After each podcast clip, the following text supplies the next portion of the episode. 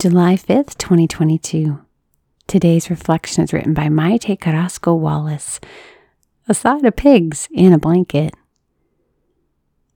At the sight of the crowds, his heart was moved with pity for them because they were troubled and abandoned, like a sheep without a shepherd. Matthew 9:36.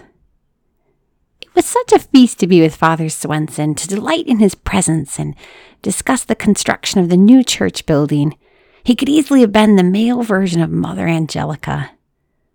I will never forget the first time we took Father out for breakfast. He happily ordered pigs in a blanket, a breakfast entree I'd never heard anyone order before, since he frequented this particular restaurant with other parishioners.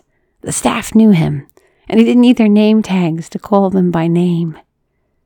This priest was instrumental in the development of my faith, just as he was intimidating, but I loved being known by him. I remember how, during the first time I was asked to lead a deck of the rosary with the congregation, Father exclaimed, Louder! from the altar. When Father Swenson passed away, I felt abandoned. We had no other priestly father like him, even with his healthy Irish temper. He was so much more than our parish priest because he truly fathered each and every one of us. At the sight of the crowds, his heart was moved with pity for them because they were troubled and abandoned like a sheep without a shepherd. Matthew 9:36.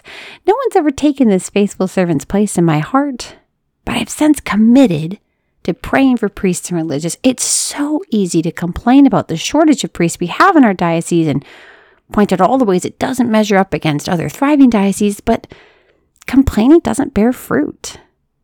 Pining for something I don't have access to, let's see if our friary would be nice, doesn't produce laborers for the harvest. I may not have a priest in my contact list who I can call up or invite over for dinner, but my sense of abandonment has turned into gratitude.